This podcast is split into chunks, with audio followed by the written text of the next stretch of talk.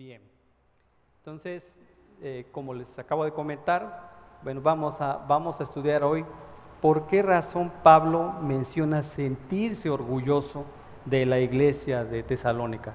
O dice, como dice en la versión Reina Valera, por qué se sentía, decía que se, que se gloriaba. Y es que, bueno, y bueno, dicho de eso, ¿cuál sería el, el título de nuestro mensaje de hoy? Bueno, pues lo he llamado Tesalónica, una iglesia para enorgullecerse. Entonces vamos a empezar a estudiar por qué Pablo nos dice en esta porción que se enorgullecía. Y es que, hermanos, las iglesias o congregaciones de hoy en día, pues se sienten orgullosas de muchas cosas. Por ejemplo, se sienten orgullosas de su membresía en gran número, de iglesias que tienen muchas, muchos eh, eh, congregantes. Entonces, eh, uno de los motivos es la membresía grande que tienen las iglesias. Otro es, por ejemplo, uno de los motivos de orgullo de las iglesias es el tamaño de sus terrenos. Las iglesias tienen edificios muy grandes. Otros, el diseño de sus edificios. Si recordamos, hay una iglesia en Sudamérica, no voy a decir el nombre, que efectivamente hace, hace relación a lo que está construida, ¿no? Y por ahí dice la iglesia de, ahí ustedes ya saben, de lo que está construida esa iglesia. También eh, otras iglesias pueden sentirse orgullosos de su riqueza económica. Hay gente eh, que tiene pues, eh, congregantes de una economía muy alta, de su música.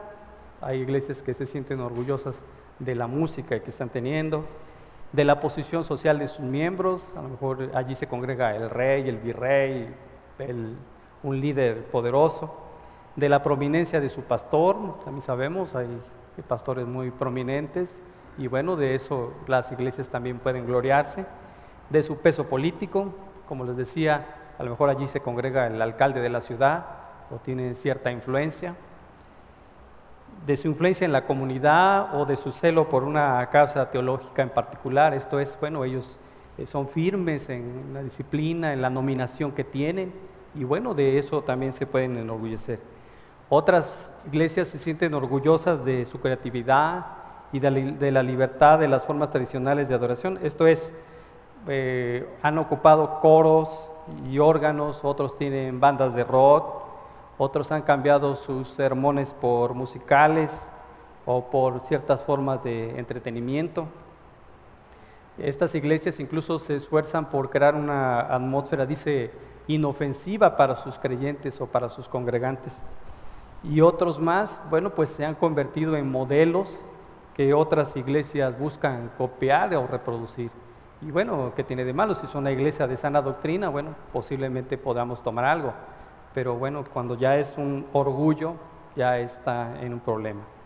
Pero bueno, ahora, si juzgáramos a la iglesia de Tesalónica con los criterios que les mencioné anteriormente, con todos estos criterios, bueno, vamos a ver, Pablo si tendría razones para enorgullecerse de la iglesia de Tesalónica.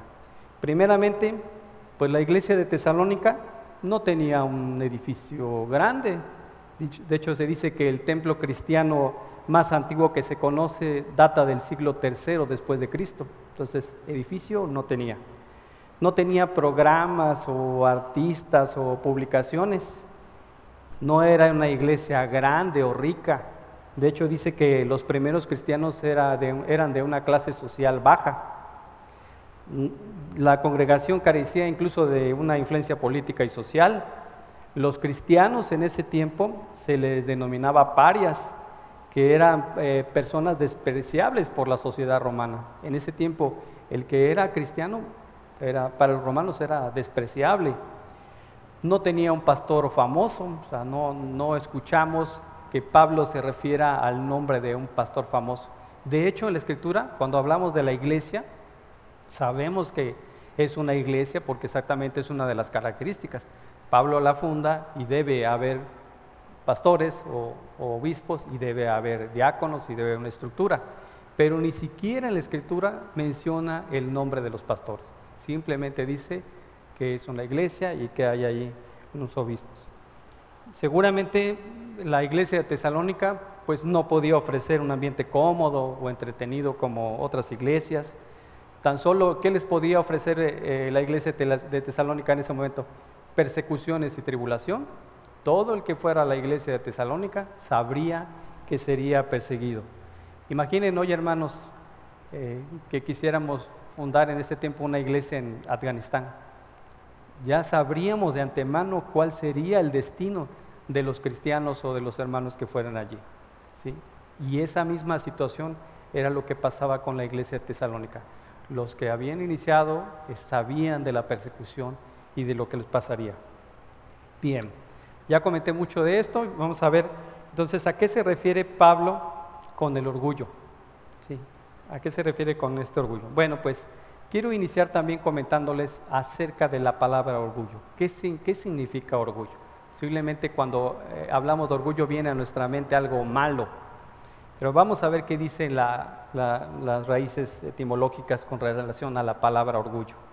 Dice que la palabra orgullo viene de las raíces del griego uperfanía y del hebreo het.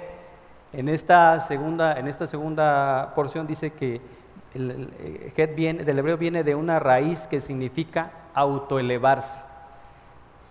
Esto aquí se refiere, dice, bueno, que se refiere a un exceso de estimación propia por lo que uno se cree superior a los demás debido a cualidades o posesiones como cuáles, como el talento, como la belleza, como el rango, eh, como otras situaciones que, nos van a llevar, pues a tener desprecio por los, por los demás. ¿Y esto qué va a hacer? Pues nos va a mantener alejados de los hermanos y caer en un estado de insolencia, de arrogancia y de altivez. En otras definiciones de otros sinónimos de egoísmo, encontré que puede ser arrogancia, altivez, vanidad, presunción y soberbia. Solamente esos, hay más. De hecho, la palabra de Dios, cuando hace referencia al orgullo, la mayoría de las veces lo hace en relación con el pecado, como lo vamos a ver en un momento. Y, escuchen, dije la mayoría de las veces, porque va a haber algunas situaciones que vamos a estar estudiando en la que va a hablar de orgullo en un sentido positivo. Bien, pero vamos a ver qué dice la escritura. Les comentaba que la mayoría de las veces habla del pecado. Así que por favor acompáñenme a Proverbios 6. Proverbios 6, versículos 16 y 17. Proverbios 6, 16 y 17. Aquí, hermanos, el Señor inicia con una lista de siete abominaciones. Y la primera de ellas dice, seis cosas hay que el Señor odia y siete son abominaciones para Él. Ojos soberbios, lengua mentirosa, manos que derraman sangre inocente. Hablando de los ojos soberbios o ojos orgullosos, dice un autor que son las ventanas de un hombre arrogante hacia el mundo. Muchas veces podemos mostrar arrogancia, orgullo a través de, nuestros ojos, de nuestra expresión, de lo que nosotros mismos vemos y estamos reflejando a los demás. En otra de las escrituras, acompáñenme por favor, Santiago 4.6, hablando del orgullo. Santiago capítulo 4, versículo 6 el Señor está hablando de las guerras y los conflictos y dice, pero Él da mayor gracia. Por eso dice, Dios resiste a los soberbios, o sea, a los orgullosos, pero da gracia a los humildes. Entonces está hablando de, que el Señor rechaza totalmente el orgullo. Otra, otra cita de la escritura es Primera de Samuel capítulo 2, versículo 3.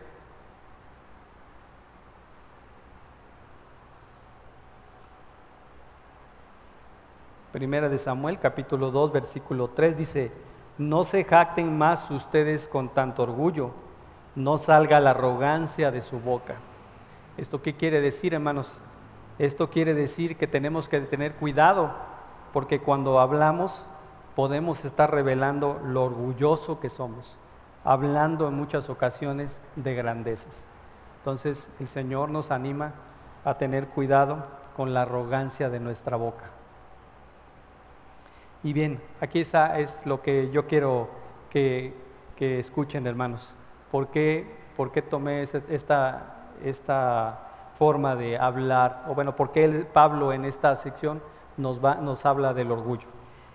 Y en otra definición de orgullo, escuchen cómo dice, dice que se aplica, que se aplica de una manera positiva al orgullo, dice que con menor frecuencia puede tener el sentido de gran satisfacción por algo propio y personal o de otra persona, sea una acción o posesión que uno mismo considera como digno de mérito. Esta es la definición en el sentido positivo de, orgullo. ¿sí? Tenemos cierto, o damos una consideración digna de mérito de una situación personal, o propia o de otra persona. ¿Y, qué ejemplos podríamos eh, decir de esto? Bueno, pues se me ocurre que, bueno, podemos hablar de, por ejemplo, de cuando sentimos satisfacción o orgullo por nuestros hijos. Alguna vez hemos dicho eso, ¿no? Que sentimos orgullo satisfacción por los hijos. ¿En qué sentido? Bueno, pues nos da orgullo cuando nuestros hijos están en los caminos del Señor. Sentimos orgullo cuando obtienen buenas calificaciones en la escuela. Sentimos orgullo cuando han terminado su carrera hablando de cosas materiales, bueno, cuando han logrado tener su casa propia, ¿no? Estamos hablando solamente de ciertas situaciones que nos pueden traer orgullo o satisfacción. Es este sentido en el que Pablo va a, enfocarse en relación a la iglesia de Tesalónica y por eso va a decir que él siente orgullo o satisfacción por lo que Dios está haciendo en la vida de los hermanos de Tesalónica. Y luego entonces Pablo escribe eh, en, este mismo, en, este misma, en esta misma este, porción de la escritura, dice, debemos siempre dar gracias a Dios por vosotros, hermanos, como es digno. Nosotros mismos nos gloriamos de vosotros en la iglesia de Dios. Así que bueno, después de todo este preámbulo, vamos a empezar a hablar el día de hoy, digo vamos a empezar porque no vamos a terminar, de cinco razones por las que Pablo se sentía orgulloso de la iglesia de Tesalónica. O podríamos decir, de las razones por las que se sentía tan contento y agradecido por esta iglesia y que hoy en día, hermanos, pues debemos considerarlas también para nosotros. Estas, estas razones están vigentes para nuestra iglesia actual. Y es que debemos, este, debemos meditar y aplicar estas estas situaciones a nuestra vida, a nuestra vida de iglesia o a nuestra vida de cuerpo de Cristo. Como oraba al inicio, ojalá algún día podamos en Iglesia Reforma identificarnos por estas características. Bien, ¿y estas razones cuáles son, hermanos? Bueno, en la porción de la escritura que leímos, del versículo 1 al versículo 5, bueno, vamos a identificar las siguientes razones por las que Pablo se sentía orgulloso.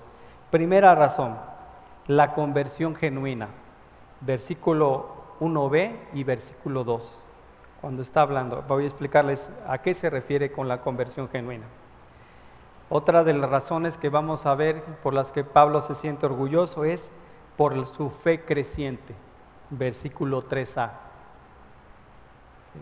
Otra de las razones es por el amor abundante. Pablo dice que por el amor abundante de unos con otros, versículo 3 en su porción B. Por la esperanza que perseveraba, versículo 4. Y finalmente dice, por una actitud digna del reino, versículo 5. Así que estas son las razones o las cinco razones por las que Pablo dice que se gloría o se siente orgulloso de la iglesia de Tesalónica. Y bien, pues vamos a iniciar con la primera razón, Seguramente hoy solamente, bueno, hoy solamente estaremos hablando de esta primera razón. Y esta razón es la conversión genuina. ¿Qué dice Pablo con relación a la conversión genuina de la iglesia de Tesalónica? Bueno, dice en la escritura, Pablo, Silvano y Timoteo, a las iglesias de los tesalonicenses, en Dios nuestro Padre y en el Señor Jesucristo. Gracias a ustedes y paz de parte de Dios el Padre y del Señor Jesucristo.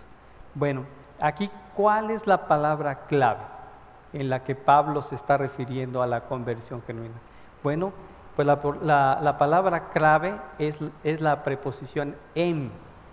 Si, se dieron cuenta al inicio dice en. Y es que si los que son maestros, bueno, vamos a ver a qué se refieren las preposiciones. Bueno, las preposiciones nos están hablando o nos indican algo en relación a un lugar o dónde está. Y por eso Pablo está hablando de en al inicio de este versículo. Bien, entonces, como les decía, ¿qué es lo que va a enfatizar la palabra en? Bueno, pues la palabra en va a enfatizar la vida, la vida eterna de los creyentes con el Padre y el Señor Jesucristo. Y esto, bueno, ¿cómo, cómo lo vemos? Bueno, pues Pablo de hecho siempre en la mayoría de sus epístolas va a saludar de esta misma manera. O sea, va y en este caso identifica a la iglesia de Tesalónica con una iglesia regenerada, ¿sí? utilizando la palabra en. ¿De qué manera, hermano? Bueno, un ejemplo. Yo digo, eh, nosotros hermanos estamos en Cristo. ¿Por qué puedo tener esa confianza? Bueno, porque todos hemos confesado nuestra fe en el Señor y por lo tanto estamos en un mismo sentir. Es la misma situación que Pablo decía al utilizar en. Él sabía que Pablo, Silas y Timoteo y los hermanos de Tesalónica estaban en Cristo. ¿sí? Y de hecho, ese, ese también es, es, algo que deberíamos nosotros tomar para nuestras iglesias. Dice por ahí el pastor Miguel Núñez, dice que la iglesia que no está en Cristo no es una iglesia. Entonces, nosotros debemos de cuidar de eso, que nosotros podamos exaltar el nombre de nuestro Señor Jesucristo para que podamos ser considerados como estar en Cristo.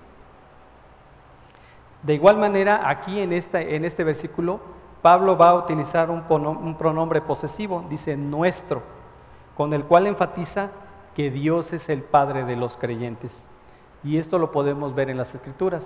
Vamos a ir, por ejemplo, a Primera de Tesalonicenses, capítulo 1, versículo 3. Vamos a hablar porque dice que es está en Cristo y está en el Padre y en Jesucristo. O sea, porque va, ¿por qué Pablo se va a referir a eso? Dice el versículo 3, acordándonos sin cesar delante del Dios y Padre nuestro, dice, de la obra de vuestra fe, del trabajo de vuestro amor y de vuestra constancia en la esperanza en nuestro Señor Jesucristo. Entonces aquí Pablo está enfatizando del Dios y Padre nuestro. De igual manera podemos ver en Romanos capítulo 1, versículo 7, hermanos, si quieren acompañarme. Romanos capítulo 1, versículo 7.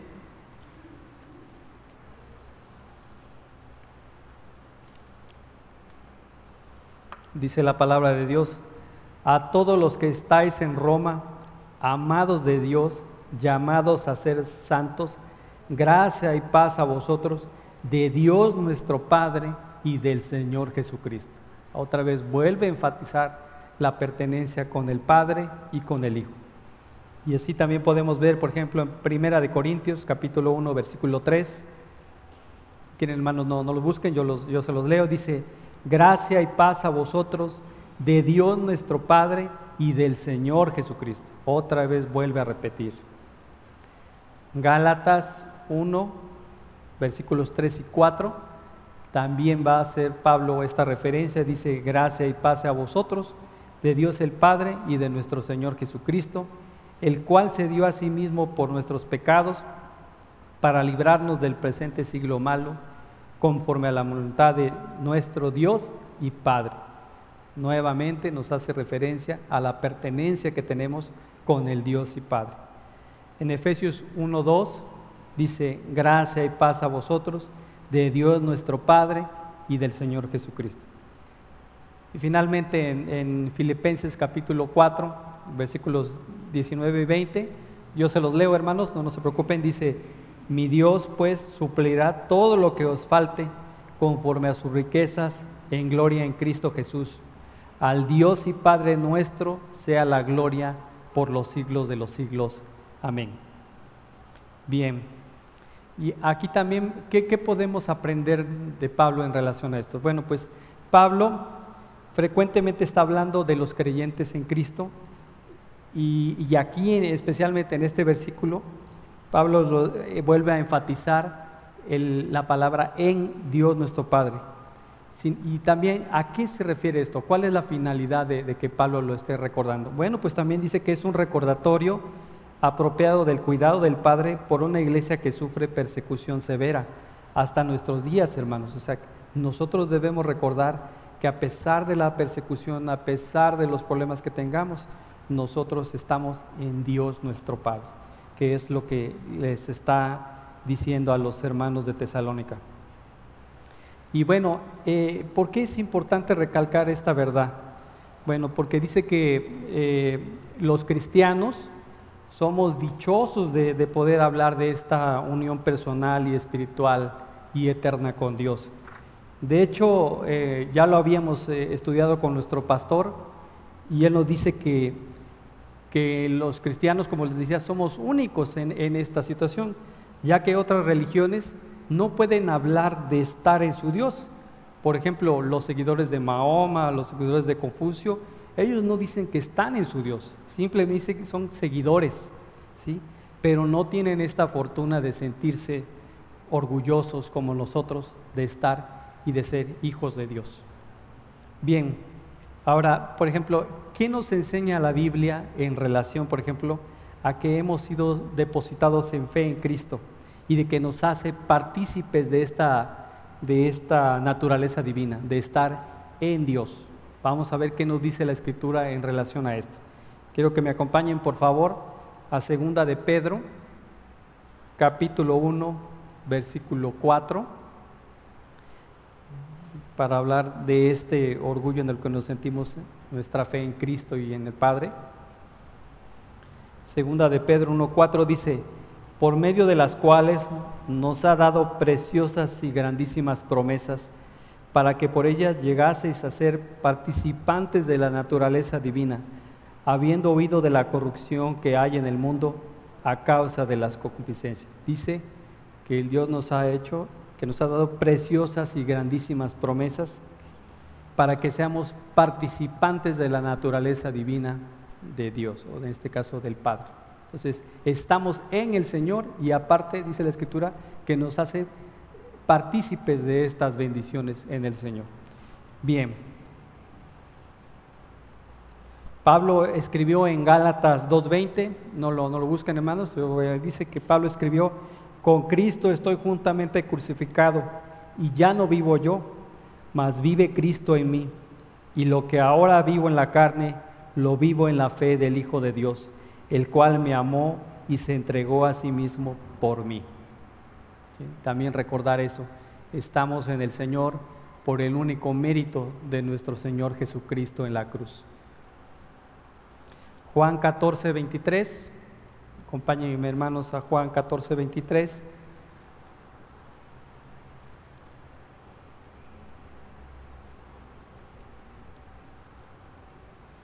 Dice la palabra de Dios. Respondió Jesús y le dijo, el que me ama, mi palabra guardará, y mi Padre le amará, y vendremos a él y haremos morada con él. Otra versión dice, y seremos uno mismo. Entonces, esto también para hablar la naturaleza divina que tenemos al estar en el Padre.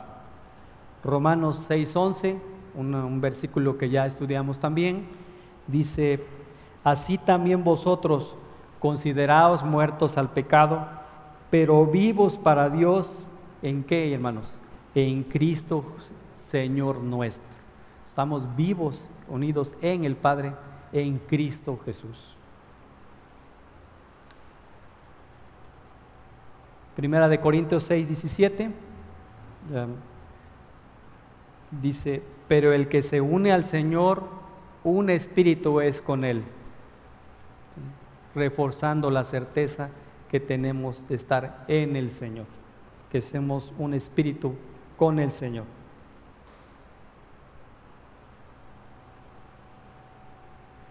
También ¿qué podemos, podemos obtener o qué podemos tener de esta unión, de, este, esta relación con nuestro Padre? Bueno, pues ahí también en el versículo utiliza dos, dos palabras y dice gracia y paz. ¿Y qué son estas palabras? Bueno, pues estas, estas palabras resumen el maravilloso Evangelio. ¿Por qué? Porque entendemos que la gracia es el favor inmerecido del Padre a nosotros como pecadores. Y la paz, pues es el resultado de ese favor.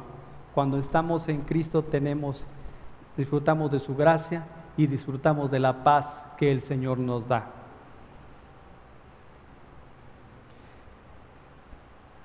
Dice también la palabra de Dios, o en el estudio dice que, que el hecho de que Pablo pusiera al Señor Jesucristo junto a Dios Padre es una afirmación de su deidad completa, igualándolo con Él. Nosotros sabemos eso también. Nuestro Señor Jesucristo se hizo hombre, vivió con nosotros, pero Él nunca perdió su naturaleza de Dios. Él seguía siendo Dios. Y por eso Pablo, cuando lo menciona en Dios nuestro Padre, lo, lo está comparando con la misma igualdad, con la misma deidad que tiene. Y es que si Pablo no lo hiciera de esta manera y lo quisiera explicar de otra manera, de en otra forma, bueno, entonces, ¿cómo podría decir que los creyentes estamos unidos con el Padre? Si Cristo no fuera Dios, no podría hacerlo. No, no podríamos tener esta unión si no se explicara de esta manera. Además, si Jesús no fuera Dios, pues como les decía, tendría que tener otra fuente de gracia para que pudiéramos decir que estuviéramos unidos en Él. Bien, y ahora, eh, ¿por qué dice Pablo que él está seguro de que, él, de que la iglesia de Tesalónica tiene una conversión genuina? ¿Cómo va a probar Pablo que la iglesia de Tesalónica tiene una conversión? A pesar de lo que ya les expliqué de que está en Cristo, de que están unidos, de que están disfrutando de estas bendiciones.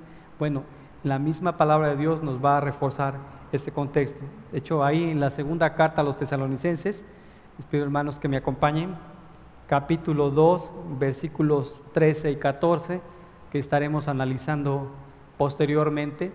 Vamos a ver qué dice Pablo, cómo él está hablando de la conversión genuina de la, iglesia de Tesalónica o de los de la iglesia de Tesalónica. Dice, pero nosotros debemos dar siempre gracias a Dios con respecto a vosotros, hermanos amados por el Señor, de que Dios os haya escogido desde el principio para salvación mediante la santificación por el Espíritu y la fe en la verdad, a lo cual os llamó mediante nuestro Evangelio para alcanzar la gloria de nuestro Señor Jesucristo.